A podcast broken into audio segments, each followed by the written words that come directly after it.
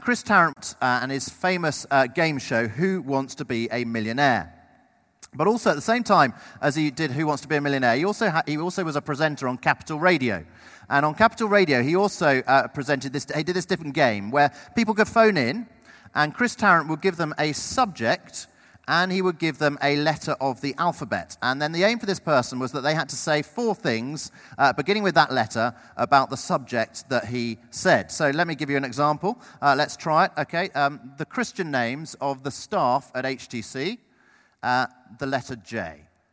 So you've got to give four J's uh, of Christian names of staff teams. Let's hear it. Jago, thank you. Josh, yes. James. John, thank you very much. And Jess, you've got, there are five. They're very good. Uh, let's try it again. Uh, books of the Bible, E. Uh, hang on, wait, you're not putting your hand up like you should do in class. Um, Ezekiel and Ezra, I've heard so far.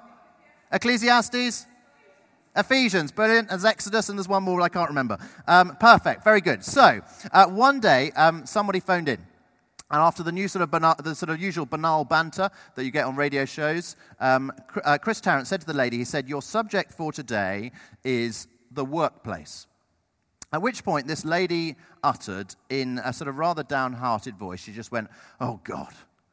And uh, Chris Tarrant replied, and he said, "No, you won't find God in the workplace. You won't find God in the workplace." And that's so often how it feels, isn't it? Uh, in our world as a whole, maybe in our workplaces particularly, we won't find God. God, it seems there's no room for him. And it was a very similar situation for Daniel and his friends in Daniel chapter 1. Let me just read those first two verses again. They set the scene for the whole book of Daniel. Just have a look at the first two verses, that first little paragraph. It says, In the third year of the reign of Jehoiakim, king of Judah, Nebuchadnezzar, king of Babylon, came to Jerusalem and besieged it. And the Lord delivered Jehoiakim, king of Judah, into his hand, along with some of the articles from the temple of God. These he carried off to the temple of his God in Babylonia and put in the treasure house of his God. So it seems like there is no room for the God of Israel. Nebuchadnezzar, he's the king of Babylon. He has come to Jerusalem at 605 BC, and he has come to Jerusalem and he has flattened Jerusalem, and he's taken many of its inhabitants back to Babylon. And in those days, to conquer a country was to conquer its gods.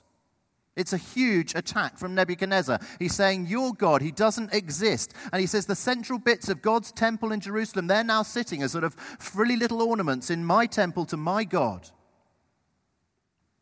And this is the backdrop to the whole book of Daniel. Who is really in control? Who's in control? Is it human kings like Nebuchadnezzar? Or is it the king of heaven? Who is really in control? Because it looks like God is defeated. It looks like God is a complete waste of space. Who's in control? It's a question they'd have been asking back then. It's a question probably many of us, many people in this country are asking at the moment. Who is really in control? Both Christians are asking it and those who aren't Christians. Who's in control? Politically, things seem a bit of a mess. Confusion with Brexit, a, a slim majority by linking up with the DUP. Tim Farron resigning because apparently he, he, his faith can't fit in with being leader of the Lib Dems. Then tragedy after tragedy after tragedy Grenfell Tower fire and terrorist attacks. Who on earth is in control? I'm sure you've asked it. I have. Who's in control? And so Daniel and his friends, just like us, we have to assess how should we relate to people around us? For Daniel, how should he relate to these Babylonians who had no time for God at all when things seem out of God's control? How was Daniel and his friends going to relate to other people? One way would be to be a hedgehog.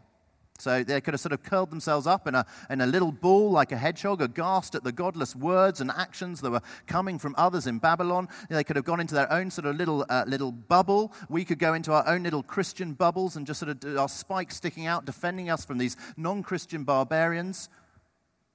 That's not what Daniel does. Not withdrawing like a hedgehog in a little bubble. So that's one option be a hedgehog. Second way to relate to those around us, for Daniel and for us, is not to be a hedgehog, but it's to be a chameleon. To be a chameleon. You know how chameleons, how they change their color to merge into the background. Uh, and we too could do that.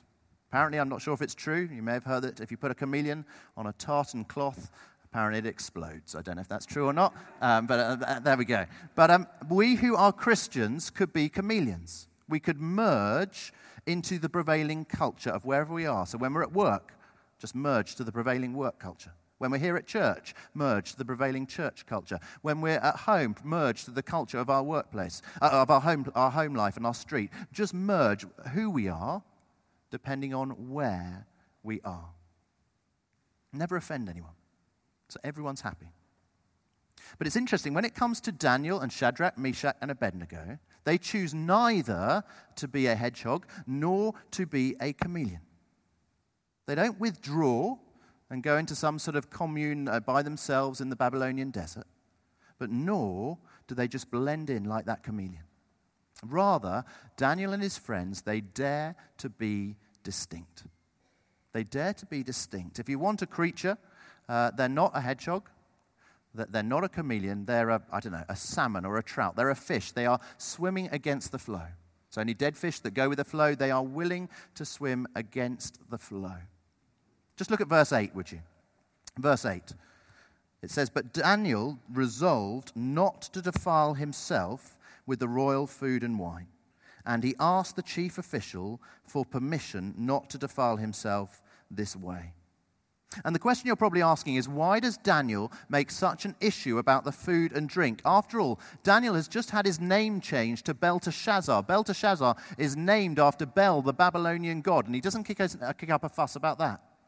Uh, after all, they've been, uh, he's been made to um, learn Babylonian omens and incantations. He's in this whole sort of re- reprogramming of his mind by the Babylonians, and he doesn't kick up a fuss about that. But then suddenly he has to eat this meat uh, and this drink from the king's table, and he does kick up a fuss. Why? Short answer is no one's totally sure. No one's totally sure. I mean, possibly it's because it, the food and drink was seen as unclean under Jewish regulations. Could be that. But nonetheless, it's, it's not so much that Daniel needed to be clever enough to know what to take a stand on. Rather, Daniel needed to be brave enough to take a stand at all. And if you're filling in those points, that's the first thing that we need to be. If we're going to be distinct, we need to be brave. It'll be different situations for different people in different places, but our commitment to our Lord God has to come before our commitment to fit in with those around us, and that takes guts. We're going to need to be brave. Second thing we're going to need to be not just brave, but we need to be considerate. Because Daniel he's a great example here because he, he says, This is what I'm going to do. I'm not going to eat the food and drink, but he doesn't make unreasonable demands. Rather, verse 8, he asked the chief official for permission. He knew this chief official was going to be accountable if Daniel ended up looking unhealthy. So he suggests this sort of suitable, alternative, pragmatic course of action, a, a 10 day trial period, if you like. Try it for 10 days on the vegetables, see what we look like, and lo and behold, what happens? They look brilliant.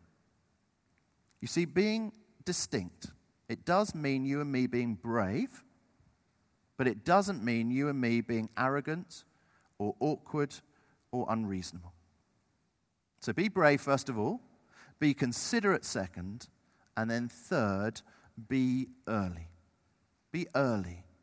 And by that I mean Daniel and his friends in Daniel chapter 1, they are young men. They're 18 or 20. They're really young. They're sort of university type age. But they are going to have a lifetime of this challenge of daring to be distinct. And while this issue of the food and drink, while it might seem rather small and insignificant, later in life there's going to be the fiery furnace. We're going to look at that next week. And later in life, still, there's going to be the lion's den when Daniel's an old man. And what we see here is that with Daniel being distinct in the small things early on in life, is the background for being distinct in the big situations when they arise. Some of you may have heard me say this, but I, will never forget when I was um, in the summer between university and starting as a job as a management consultant. So it was actually 20 years ago, about now, July 20 years ago. And um, a friend and I, we went on this Christian holiday for people of all ages but we were in the sort of 18 to 30 section of the holiday. But one afternoon, we decided to go to the seminar for the people over 30, and it was about being Christians in the workplace. And it was, as I say, 20 years ago, this seminar, and I can remember that seminar vividly. And I can remember it vividly, even though it was 20 years ago, because it was one of the most depressing things that I've ever been to in my life. It was appalling. And the reason it was so appalling was because there were lots of people in there, mainly men, mainly in their 40s and 50s. And basically, these were men that I looked up to as godly um, people that I respected, that I wanted to be like. And I heard them all saying how they could be full on for Jesus on a Sunday at church, but how they could just discard him in their workplace during the week. And it shocked me. It was so depressing. And if you like, I sort of vowed as best I could uh, then that I didn't want to end up like those men. And that's part of why, as some of you will know, what sort of my journey in the last 20 years has been with a particular passion of helping people connect their faith uh, to their day to day work. Because I didn't want to see people ending up like these people at this seminar.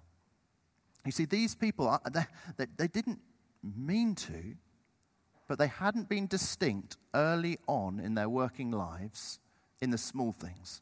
And as a result, over the years, they had just drifted and drifted and drifted. So they were no different from their colleagues who didn't know Jesus Christ.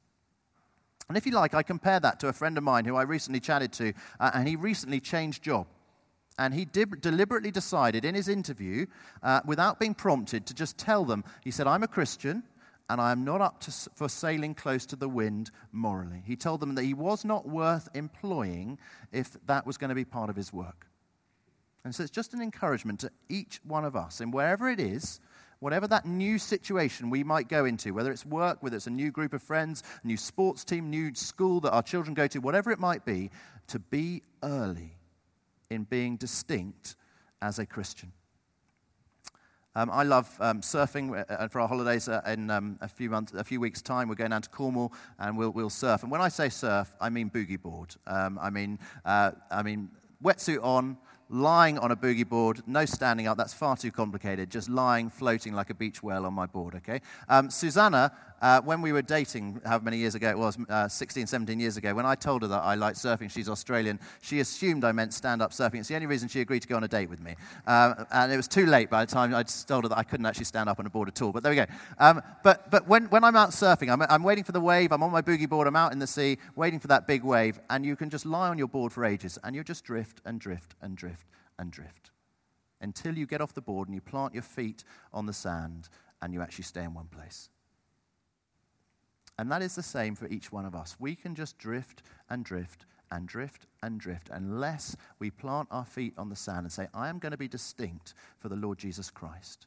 It's going to mean being brave, it's going to be mean, mean being considerate, and it's going to mean being early. But we need to plant our feet and say, This is what it means for me to be distinct, like that salmon, not like the chameleon, not like the hedgehog.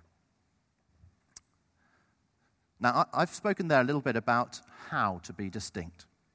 And uh, what I want to finish with, though, is why. It's all very well saying be distinct, but why?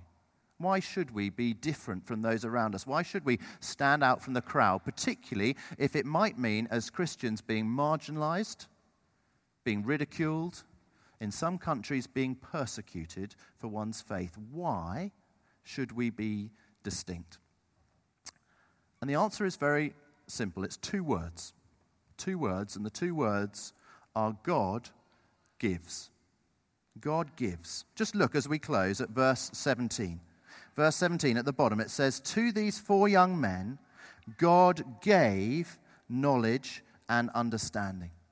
Uh, and those two words, God gave there, they have actually come, they come three times in this chapter, in Daniel chapter 1. They come three times, but only once are they translated God gave. Let me show you the other two times that they come. Look right back to the first two I read earlier. It says, And the Lord delivered Jehoiakim, king of Judah, into Nebuchadnezzar's hand. That's literally, and the Lord gave Jehoiakim, king of Judah, into Nebuchadnezzar's hand. So you see, God was behind his people being sent into exile in Babylon in the first place. Who's in control, we asked at the start? God is. God gave. God is not defeated. God is not a waste of space. He is pulling all the strings. Look down to verse 9. It says, Now God had caused the official to show favor and sympathy to Daniel. Literally, that is, now God gave to the official to show favor and sympathy to Daniel. God was behind ensuring that Daniel's decision to be distinct would go okay. And then in verse 17, as we've already seen, to these four young men, God gave knowledge and understanding. God is the one providing for all his people, giving them all that they need. So, why should you? Be distinct as a Christian, even if it may mean being marginalized. Why be distinct? Because God gives. God gives. And we know today what Daniel did not know. We know that the greatest gift of all that God has given us is the gift of his Son, given up to death on a cross. And if you are here today and you're not yet a Christian.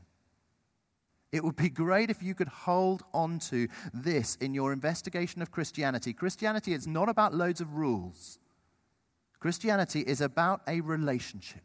It is about a relationship with a God who gives, a God who has given to you his very own Son, and he has given him unto death on a cross so that you can have a relationship with God. God gives. You will never want to become a Christian until you realize quite how much the Lord Almighty has given to you. And for those of us here, the majority, we have come to God in the past. We would call ourselves a Christian, including those who are getting baptized or reaffirming their vows today. For us, for us, knowing, rejoicing in all that God has given us.